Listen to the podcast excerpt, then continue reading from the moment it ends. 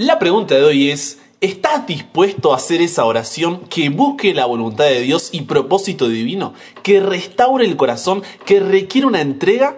¿O seguirás siendo esclavo de tus situaciones y emociones, enojándote y culpando a Dios, porque no obtienes la respuesta de acuerdo a tu voluntad y tu propósito? Quédate hasta el final, Dios tiene un mensaje para tu vida. Buenas, ¿cómo estás? Soy el pastor en proceso Brian Chalai y te doy la bienvenida a esta comunidad imparable, porque nunca para de aprender, nunca para de crecer en su relación con Dios, porque hasta el cielo no paramos. Queremos ser vecinos en el cielo, así que si ese eres tú, te doy la bienvenida, estás en el lugar correcto, ya eres parte de esta comunidad, siéntete como en casa. Y antes de comenzar con el programón que tenemos para hoy, porque la verdad que cuando lo preparé me tocó en el fondo del corazón y tengo unas ganas de compartírtelo, que no me aguanto más, hagamos una oración para darle la bienvenida a nuestro invitado de honor, como en cada programa. Padre, gracias por la oportunidad de poder estudiar tu palabra, la oportunidad de poder encontrarnos hoy contigo, Señor. Queremos pedirte ahora que vamos a estudiar, que tu Espíritu Santo nos pueda mostrar cuál es tu voluntad, que nos pueda, Señor, ir llevando versículo a versículo, texto a texto, para poder oír tu voz, para poder saber cuál es tu voluntad para cada uno de nuestras vidas. Gracias Señor por la oportunidad que me das de compartir esta palabra con cada familia, cada hogar que se suma al programa de hoy. Bendícelo Señor, quédate en cada uno de sus corazones y que sean tus palabras y no las mías. Todo esto lo pido y agradezco sin merecerlo, pero en el nombre de Jesús oramos. Amén. Jehová de los ejércitos, Dios de Israel que moras entre los querubines, solo tú eres Dios de todos los reinos de la tierra.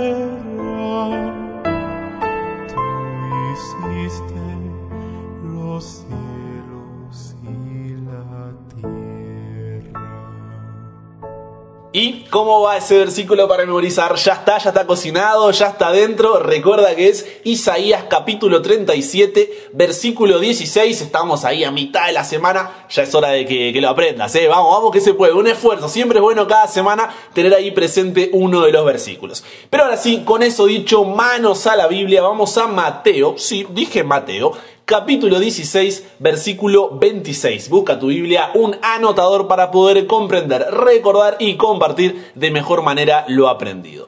Mateo 16, 26 dice así. ¿De qué le sirve, pregunta Jesús, ganarse el mundo entero y perder la vida eterna? ¿Habrá algún valor terrenal que compense la pérdida del corazón? Hace dos días atrás comencé el programa preguntándote si alguna vez sentiste que tu fe estuvo en crisis porque fue interrogada, puesta en duda, criticada, descalificada, burlada, atacada, y ese cuestionamiento externo te llevó a un cuestionamiento interno en donde te preguntas si estás del lado correcto de la historia. Y vimos que durante nuestro caminar con Jesús habrá circunstancias, sentimientos o personas que nos harán cuestionar nuestra fe. Y este era un proceso compuesto por cuatro pasos. Primero, situación, un disparador voluntario y involuntario que te coloca en una posición incómoda. Segundo, emoción, ese disparador produce automáticamente una reacción emocional porque eres un ser emocional. Tercer punto, reflexión, porque si bien somos seres emocionales, podemos filtrar esas emociones por medio de la razón. Y en cuarto lugar, la acción porque dependiendo qué hayamos dejado pasar por ese filtro y qué no, será nuestra respuesta a la situación. Y a través de la historia del rey Ezequías, en donde su situación era la del rey asirio a sus puertas buscando, por medio de la propaganda, que Israel se rinda sin luchar, vimos que esto generó en él una emoción de miedo y de angustia, incluso también en el pueblo de Judá. Y si bien Ezequías no podía controlar esa situación. Si bien Ezequías no podía controlar esa emoción generada, sí podía reflexionar al respecto, o sea, pensar, decidir sobre lo que haría al respecto. ¿Sería esclavo de su situación y emoción? ¿O le entregaría a aquel para el que ningún problema es tan grande o pequeño para poder resolver? Entonces, ayer terminamos el programa diciendo que Ezequías fue ante la presencia de Dios, le extendió, así como un niño a su padre, esa situación y esa emoción en oración. Pero el factor clave que hizo de esa oración una oración con poder es que la oración de Ezequías no buscaba alinear la voluntad de Dios con sus propósitos, sino su propia voluntad con el propósito divino. Por eso no pidió por él, por eso no pidió por su pueblo o por Asiria. Pidió que todos los reinos de la tierra puedan saber que Jehová es el único Dios porque entendía que el propósito de Dios para su vida y para Judá era reflejar la gloria de Dios a las naciones. Y es cuando entendemos eso, recién ahí, cuando entendemos que Dios no es el genio de la lámpara, que tu deseo no es una orden para Él, sino que lo que debes buscar es que la orden de Él se convierta en tu deseo. Cuando oras buscando que su voluntad y propósito sean puestos en alto y no los tuyos, ¿quieres ver cuál es la respuesta de Dios para tu vida? Isaías 37, versículos 33 al 35 dice así. Entonces Isaías, hijo de Amós, envió a decir a Ezequías, así dice Jehová. Senaquerib no entrará a Jerusalén, no disparará ni una sola flecha, no la atacará ni construirá plataformas para subir por sus murallas. Tendrá que regresar por donde vino. Dios ha dado su palabra. Dios protegerá esta ciudad por amor a sí mismo y por amor a David, quien le fue fiel en todo. Quiero que mires al rey Ezequías como si fueras tú, ¿ok? haces este ejercicio conmigo, tú eres el rey Ezequías. Perfecto. Ahora, Judá estaba compuesta por varias ciudades. Es más, si vamos a las crónicas históricas, vemos que el rey Sennacherib, el rey de Asiria, tomó 46 ciudades fortificadas de Judá antes de rodear Jerusalén. O sea, 46 ciudades. claro que el pueblo estaría desanimado. Claro que el pueblo tendría miedo. Claro que el pueblo estaría angustiado. Claro que la incertidumbre los estaría consumiendo porque no encontraban paz. Esa casa embargada, esos negocios cuyas ganancias solo cubren los gastos del mismo negocio, esas ventas que cada día son menores por las diferentes regulaciones, esa universidad que no sabemos cómo pagaremos este año, ese matrimonio desgastado o que uno de los cónyuges todavía no le entregó su vida a Jesús esos hijos descarriados o que están creciendo con rencor, ira, malos ejemplos. Ahora bien, fíjate que la promesa que Dios le hizo al rey Ezequías no fue que nada le pasaría a todo Judá. ¿Cuál fue la promesa de Dios? Volvamos a leer ahí Isaías 37, 33 al 35. Dice, Senaquerib no entrará a dónde? A Jerusalén a Jerusalén no disparará ni una sola flecha. A Jerusalén no la atacará ni construirá plataformas para subir por sus murallas, sino que tendrá que regresar por donde vino, porque Dios ha dado su palabra. Dios protegerá esta ciudad. ¿Cuál? Jerusalén. Por amor a sí mismo y por amor a David, quien le fue fiel en todo. Entonces, pregunta, ¿por qué la promesa de Dios era sobre Jerusalén específicamente? Detengámonos por un momento porque esto es más que interesante. Y para eso debemos entender que Jerusalén era, a ver, era el corazón de la nación. Era el centro de la adoración. Y la adoración era lo que los definía como pueblo. Les daba una identidad, les daba un propósito fundamentado en Dios. Entonces, en ese momento, Asiria había conquistado a las otras 46 ciudades fortificadas de Judá y tenía a Jerusalén asediada, o sea, estaba rodeada completamente, impidiendo así la entrada y salida de la ciudad con tal de lograr su rendición. Entonces la historia describe este momento diciendo que Sennacherib tenía al rey Ezequías como un prisionero en Jerusalén, su residencia real, como un pájaro en una jaula. Pero ¿cuál era la promesa? ¿Recuerdas? Sennacherib no entrará a Jerusalén. Dios ha dado su palabra. Dios protegerá esta ciudad. Y esto es un mensaje importante para nosotros. Porque muchas veces estamos preocupados por las demás ciudades, o sea, por las demás áreas de nuestra vida. Las finanzas, el amor, los amigos, la salud, la familia, los estudios, los negocios, el crecimiento personal, esas crisis internas que atravesamos? Cuando la promesa de Dios es que Sennacherib no entrará a Jerusalén. Porque la voluntad y propósito divino no comienzan en las otras ciudades, en las otras áreas de tu vida. Y esto es un mensaje importante para nosotros. Porque muchas veces estamos preocupados por eh, las demás ciudades, o sea, por las demás áreas de nuestra vida. Las finanzas, el amor, los amigos, la salud, la familia, los estudios, los negocios, el crecimiento personal, las crisis internas que atravesamos, cuando la promesa de Dios es que Sennacherib no entrará a dónde? A Jerusalén. Porque la voluntad y propósito divino no comienzan en las otras ciudades, en las otras áreas de tu vida, porque esas áreas no te dan identidad, esas áreas no te dan un propósito. Sino que la voluntad y el propósito divino tienen como prioridad tu corazón, antes que todo lo demás. Porque ese es el centro de la adoración. Si Dios está en tu corazón, eso sí puede definir tu identidad. Si Dios está en tu corazón, eso sí puede definir tu propósito, que luego permitirá restaurar lo demás. Porque no es que a Dios no le importan tus finanzas, amigos, salud, familia, estudio, negocios o como quieras llamarlo. Sino que es cuestión de qué va primero. Porque si Dios soluciona lo otro, pero tu corazón sigue mal, de nada sirve. Ahora, cuando Dios entra en tu corazón, lo demás es restaurado por Él. Jesús expresó esta verdad años más tarde en Mateo 16, 26, cuando dijo, ¿de qué le sirve ganarse el mundo entero y perder la vida eterna? ¿Habrá algún valor terrenal que compense la pérdida del corazón?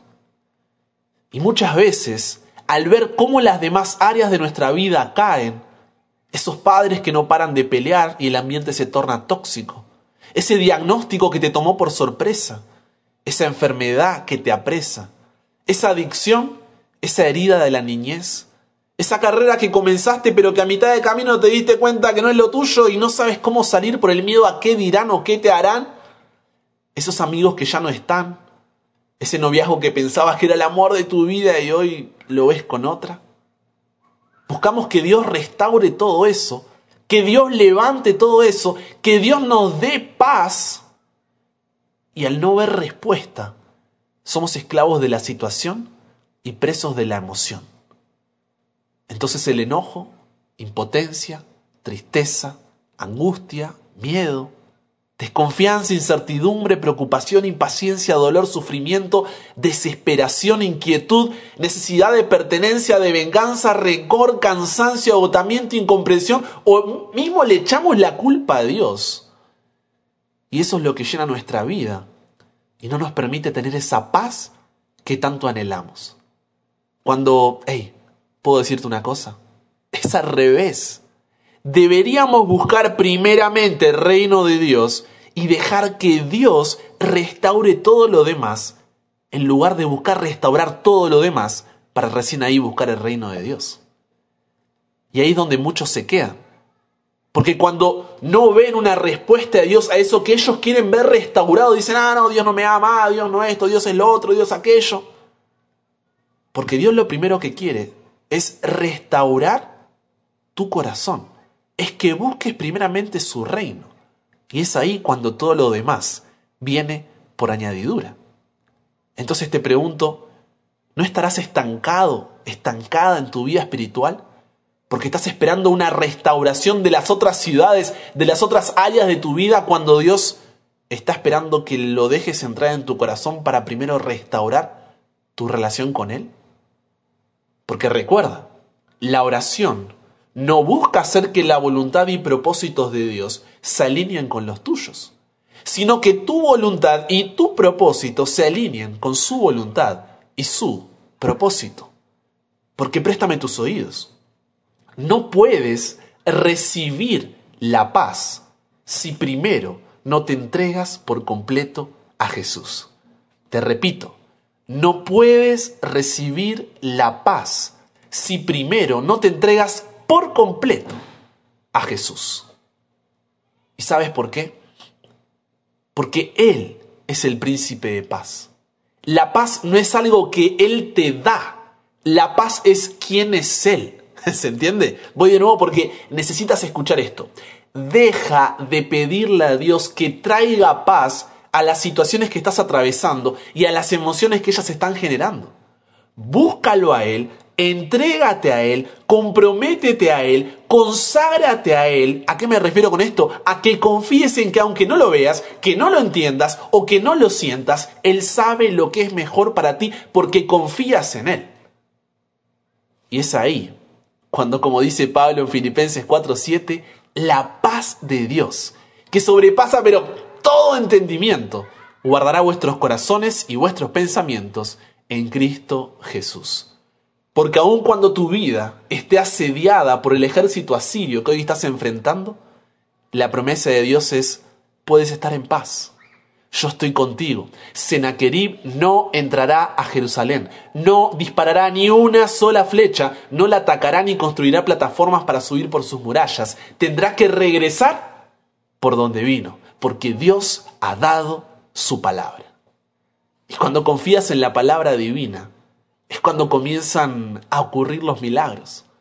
Isaías 37, versículos 36 al 38, termina el relato diciendo, esa noche el ángel de Dios fue y mató a 185 mil soldados del ejército asirio, y a la mañana siguiente el campo estaba lleno de muertos. Entonces Sennacherib regresó a su país y se quedó en la ciudad de Nínive. Pero un día, mientras Sennacherib estaba adorando en el templo de su dios Nisroch, sus hijos Adramelech y Sarecer fueron y lo mataron, sus propios hijos, y luego escaparon a la región de Ararat. En su lugar reinó su hijo, Esar Hadón. Esa es la victoria que Dios quiere para tu vida. Esa es la paz con la que quiere llenar tu corazón. Jesús años más tarde en Juan 16:33 dijo, estas cosas os he hablado para que en mí tengáis paz, porque no hay paz fuera de Dios. En el mundo dice, tendréis aflicción, pero confiad, porque yo he vencido al mundo. En este momento, el pecado y sus consecuencias pueden tenerte asediado como prisionero, como un pájaro en una jaula, a través de esas situaciones y emociones que no te permiten ver la promesa. Pero Dios te ha dado su palabra, la misma palabra con la que creó el mundo. Y si Él dijo que será, así lo hará. Y la única forma de ver esa promesa es cuando en oración eres elevado al trono de la gracia y puedes ver tu vida no desde tu perspectiva que está cubierta por la situación y la emoción, sino desde la perspectiva divina por encima de esa situación y emoción. Y es ahí cuando entiendes que de nada te sirve ganar el mundo entero y perder la vida eterna.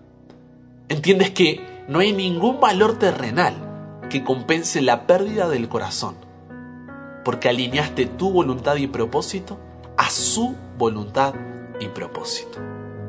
Cuando cambias tu manera de orar, todo cambia. Si oras a Dios regularmente, sucederán cosas irregulares con regularidad. Porque recuerda, Dios es grande, no solo porque no haya nada demasiado grande para Él, sino también porque no hay cosa demasiado pequeña para Él. Las oraciones valientes honran a Dios y Dios honra las oraciones valientes.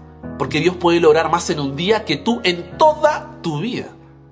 Entonces no te limites a hablarle a Dios de tus problemas, háblale a tus problemas acerca de tu Dios. Porque la oración es la diferencia entre el que tú pelees por Dios y el que Dios pelee por ti.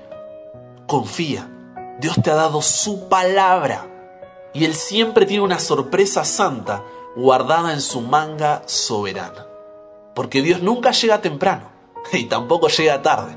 Dios siempre es puntual. Por eso, aquel día, no muy lejano, no será Asiria la que será destruida, sino el pecado y será por toda la eternidad.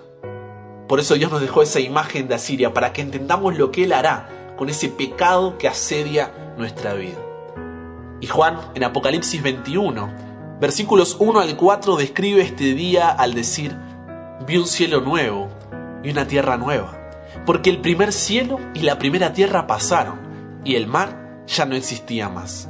Y yo, Juan, dice, vi la santa ciudad, y atento a lo que viene ahora, que es tremendo. ¿Qué ciudad? La nueva Jerusalén. ¿Por qué? Porque ¿qué había prometido Dios? Dijo, Senaquerib no entrará en Jerusalén. ¿Por qué? Porque yo te doy mi palabra. Y aquí vemos descender del cielo a la nueva Jerusalén, significando que Dios cumplirá su palabra. Y esa nueva Jerusalén descenderá del cielo, dispuesta como una esposa ataviada para su marido. Y oí una gran voz del cielo que decía, He aquí, el tabernáculo de Dios con los hombres, y Él morará con ellos, y ellos serán su pueblo, y Dios mismo estará con ellos como su Dios. Porque recuerda, es el corazón, es la Jerusalén, lo que te da identidad, lo que te da propósito y lo que permite que todo lo demás sea restaurado. Por eso el versículo 4 termina diciendo, enjugará a Dios toda lágrima. Aquí viene la, la restauración. Enjugará a Dios toda lágrima de los ojos de ellos, y ya no habrá muerte, ni habrá más llanto, ni clamor, ni dolor, porque las primeras cosas pasaron. Amén. Es ahí cuando tendremos paz, porque estaremos eternamente con aquel que es la paz. Recuerda, tus oraciones no mueren contigo, Dios las responde eternamente. La pregunta es, ¿estás dispuesto a hacer esa oración que busque la voluntad y propósito divino, que restaure el corazón, que requiere una entrega total o seguirás siendo esclavo de tus situaciones y emociones, enojándote y culpando a Dios, porque no obtienes la respuesta de acuerdo a tu voluntad y propósito. Dios te dio su palabra. Puedes confiar en que la cumplirá. Y aquel día, como comunidad, cuando seamos vecinos en el cielo, podremos decir, he aquí, este es nuestro Dios, le hemos esperado y nos salvará. Este es Jehová, a quien hemos esperado. Nos gozaremos y nos alegraremos en su salvación. Proceso todos se fueron, en mi desespero los que estaban huyeron. Pensé que solo estaría y que todo acabaría sería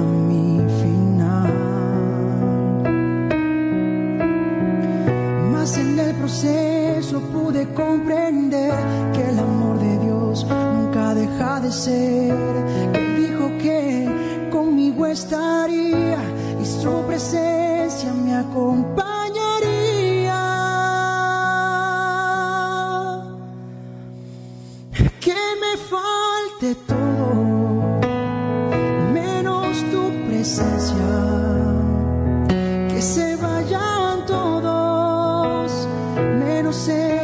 Espíritu Santo,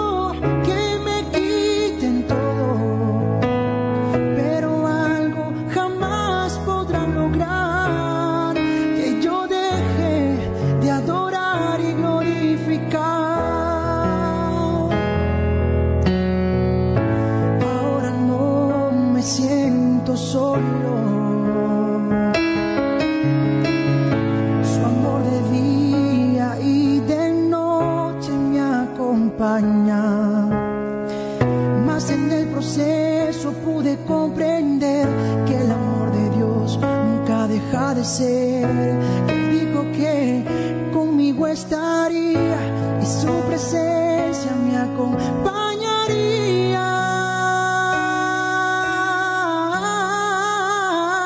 Que me falte todo.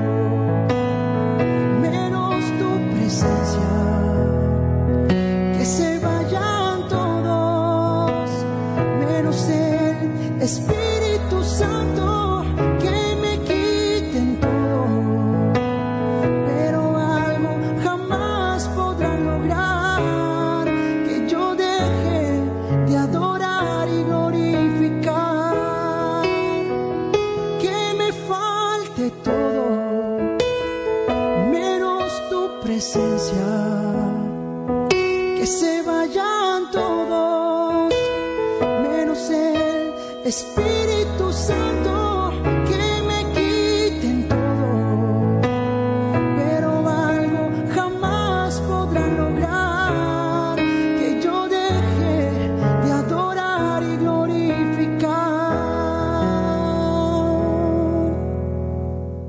Padre, que me falte todo menos tu presencia.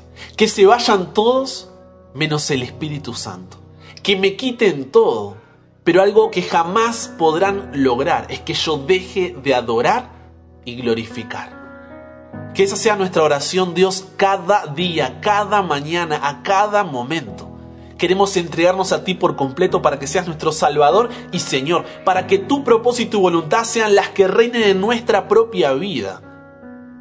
Y es por eso que venimos ante ti, Dios, con nuestra oración ordinaria, porque confiamos que tú eres un Dios extraordinario. Por eso, Padre, no sé qué situación, no sé qué emoción está atravesando la persona, la familia, el hogar, la iglesia, el grupo que está escuchando este mensaje hoy, pero que puedan tener la certeza de que tú nos has dado tu palabra y que la cumplirás que podamos tener la certeza de que cuando tú entras en nuestro corazón, como tú eres la paz, tú restauras nuestro corazón y por ende nuestra vida. No solamente por ahora, sino por toda la eternidad. Cámbianos, renuévanos, transfórmanos. Somos tuyos. En el nombre de Jesús oramos. Amén.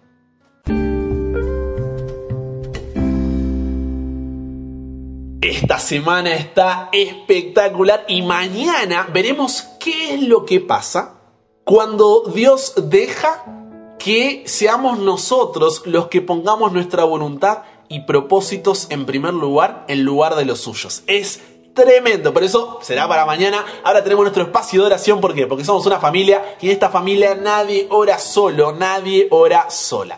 Y el día de hoy nos escribe Cindy desde Costa Rica diciendo, buenos días, querido pastor en proceso, quiero pedirle que oremos por el hermano Luis Gerardo Mora, su esposa Sandrita y su mamá Doña Eduviges. Su joven hijo falleció y sé que ante tal situación necesita nuestra compañía y apoyo en oración al Señor Dios Todopoderoso. Así que muchas gracias por sus oraciones, cuento con ustedes. Claro que sí, Cindy, siempre es una, una noticia horrible, vamos a decir que es la verdad, y mucho más cuando son los padres quienes tienen que enterrar a sus hijos. Porque simplemente parece que no, no, no fuimos hechos para que pase así. La muerte es algo que todavía no, no, no, sabemos qué hacer, no sabemos qué decir, nos toma a todos de una manera que nos golpea de una manera tan profunda. Y esto es porque Dios nos creó para vivir eternamente con Él. Esto no, no, no era su plan. Entonces estaremos orando por esa familia mora, pero también puedes tener la seguridad de que me comprometo a seguir compartiendo la palabra de Dios para que más personas puedan conocer a ese Dios y Cristo pueda venir pronto para que Luis, Sandrita y Doña Eduviges puedan encontrarse pronto con ese hijo. Así que gracias Cindy por compartirla y estamos juntos, porque hasta el cielo no paramos no es solamente una frase, sino que es una forma de vivir. También Marcela Vinier nos dice, Pastor, disculpe, le pido oración por Esther Ramos, que está internada por ACB, y Sofía Melanie Fernández, que tiene cáncer y tiene 6 años. Por favor, oremos por ellos. Tremendo Marcela, gracias por compartir, de verdad estaremos orando entonces por Luis, por Sandra, por Doña Eduviges, por Esther y por Sofía. Mañana oramos por ti. Y finalmente, como hago siempre, compartir tu testimonio de cómo cuando tú compartes este programa, y como digo siempre, no quiero que lo mandes ahí en todas tus listas de difusión y grupos, no. Ora y dile, Dios, ¿a quién puedo compartirle esto? Que Dios ponga ese nombre en tu corazón, ora por ese corazón y compártele este programa para que pueda ser restaurado por Dios. Y cuando pasa eso, mira lo que nos cuenta Fernanda Cordero, por ejemplo. Ella dice, buenas tardes, pastor. Le cuento desde que, que, desde que me compartieron el programa, comencé a escuchar los audios y me encantaron y empecé a compartirlos con mi madre, con mi prima y mis amigas y ahora decidieron seguir a Cristo junto conmigo. Entonces le pido a Dios muchas bendiciones para usted y su equipo. Sigan así con mucha fuerza más y con los ánimos que nos da día a día. Los escuchamos desde Salta Tartagal. Qué grande Fer. Abrazo enorme a ti a tus primas, a tus amigas, a tu madre. Que Dios pueda bendecir a todo ese hogar y a cada uno de los que comparten y escuchan este programa cada día. Así que gracias a todos por eso. Hagamos una oración y cerremos con el programa de hoy. Padre, gracias por la oportunidad de juntarnos, Señor, de diferentes lugares, edades, profesiones, ocupaciones, pero con un mismo Dios. Y es por eso, Señor, que en tus manos ponemos la familia Mora. Sabes que está pasando por una situación terrible, que puedas estar a su lado, Dios, y que podamos seguir compartiendo tu palabra para verte pronto regresar y que tú saques toda esa lágrima, todo ese dolor de nuestros ojos, Señor. También pedirte por Marcela, ella pidió por sus dos conocidos, Esther y Sofía, que puedas estar con ella, Señor, en este momento duro también de salud que les toca atravesar. Y agradecerte por corazones como el de Fer, su madre, sus primas y amigas que cada día se suman al programa y pedirte por cada corazón que hoy toma la decisión de compartir este mensaje. Porque sabemos que no se trata de mí, no se trata del equipo, que de paso gracias Dios por la bendición de ese equipo, y tampoco de cada uno de ellos, sino de lo que tú puedes hacer cuando estamos dispuestos a ser usados por ti. Así que nos ponemos en tus manos, Dios. Úsanos en el nombre de Jesús oramos. Amén.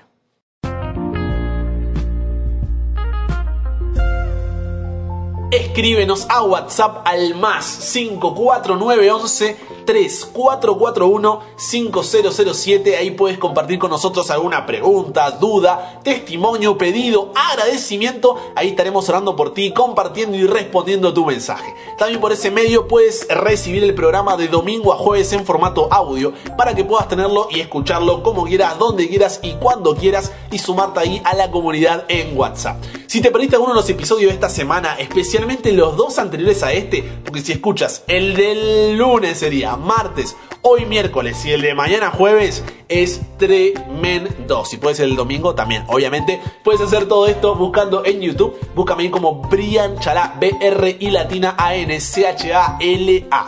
Lo mismo en Spotify para que puedas ahí estar sin perderte de nada. Y sígueme en Instagram como arroba chalabrian, que lo que se viene es tremendo. Y ahí siempre hay caja de preguntas donde estamos respondiendo tus dudas. Con eso dicho, te mando un abrazo, pero enorme. Y si Dios quiere, solamente si Dios quiere, nos encontramos cuando? Mañana. Claro que sí, hay que cerrar la semana. Y recuerda, nunca pare de aprender, nunca pare de crecer. ¿Por qué? Porque hasta el cielo no paramos.